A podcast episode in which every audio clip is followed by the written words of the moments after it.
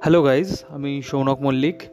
আমাদের এখনের যে পরিস্থিতি রয়েছে, যে একুশ দিনের যে এই লকডাউন হয়েছে সারা দেশ জুড়ে, সেইখানে আমাদের সবার ভেতর দিয়ে একটা ভয়, ভীতি, আশঙ্কা এবং তার সাথে সাথে আমাদের মানসিক পরিস্থিতি একটু বিঘ্নিত হচ্ছে এবং সেই সব কিছুর দিকে খেয়াল রেখে আমি একটা অভিনব চিন্তা করলাম যে বাংলায় এরকম একটা পডকাস্ট করা যেতে পারে, যাতে সবার সাথে একটুখানি কানেক্ট করা এবং সবাইকে একটুখানি ভালো টাইম দেওয়া, যাতে তারা একটুখানি মেন্টাল রিলিফ বা এই স্ট্রেস থেকে একটুখানি হালকা হতে পারে।